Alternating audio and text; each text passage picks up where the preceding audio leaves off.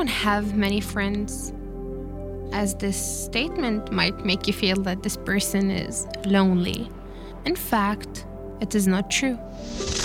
This only means that this person chose an inner circle that is limited to quality people.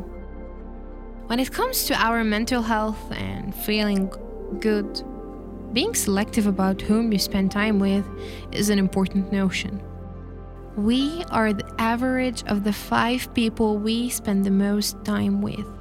Results do show that the influence people have on us is substantial and goes way further than our closest five people.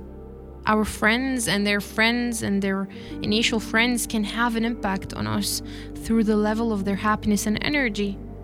This means that not only do we have to check who we spend time with, but also who our friends choose to spend their time with.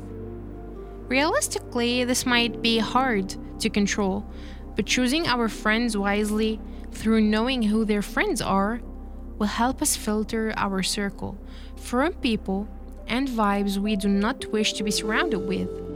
Those we invite into our most intimate circle have the most influence of how we spend our days and how we feel and over our behaviors.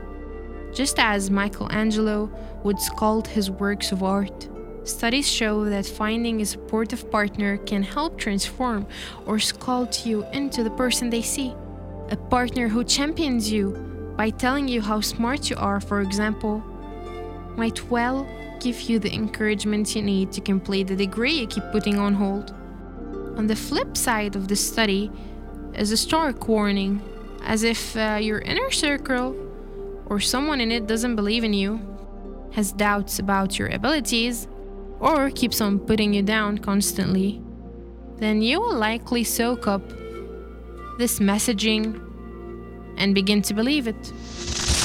Having positive influences in our world can really support us in being our best selves. It can help us be inspired and will shift how we approach everything. The cheerleading companions will help you feel motivated, and there are even studies that show that a good circle can add years to your life. Look back on every group you are part of and re-evaluate the quality of the circle. Consider whether they match up with who you are at this point in your life. Or perhaps you have drifted away and no longer have much in common. Not everyone wants or needs many friends, and that is okay. That is absolutely normal. It's all about picking quality people over the number of people. Your tribe impacts your vibe. Choose wisely by nurturing the important relationships and by auditing your current circle.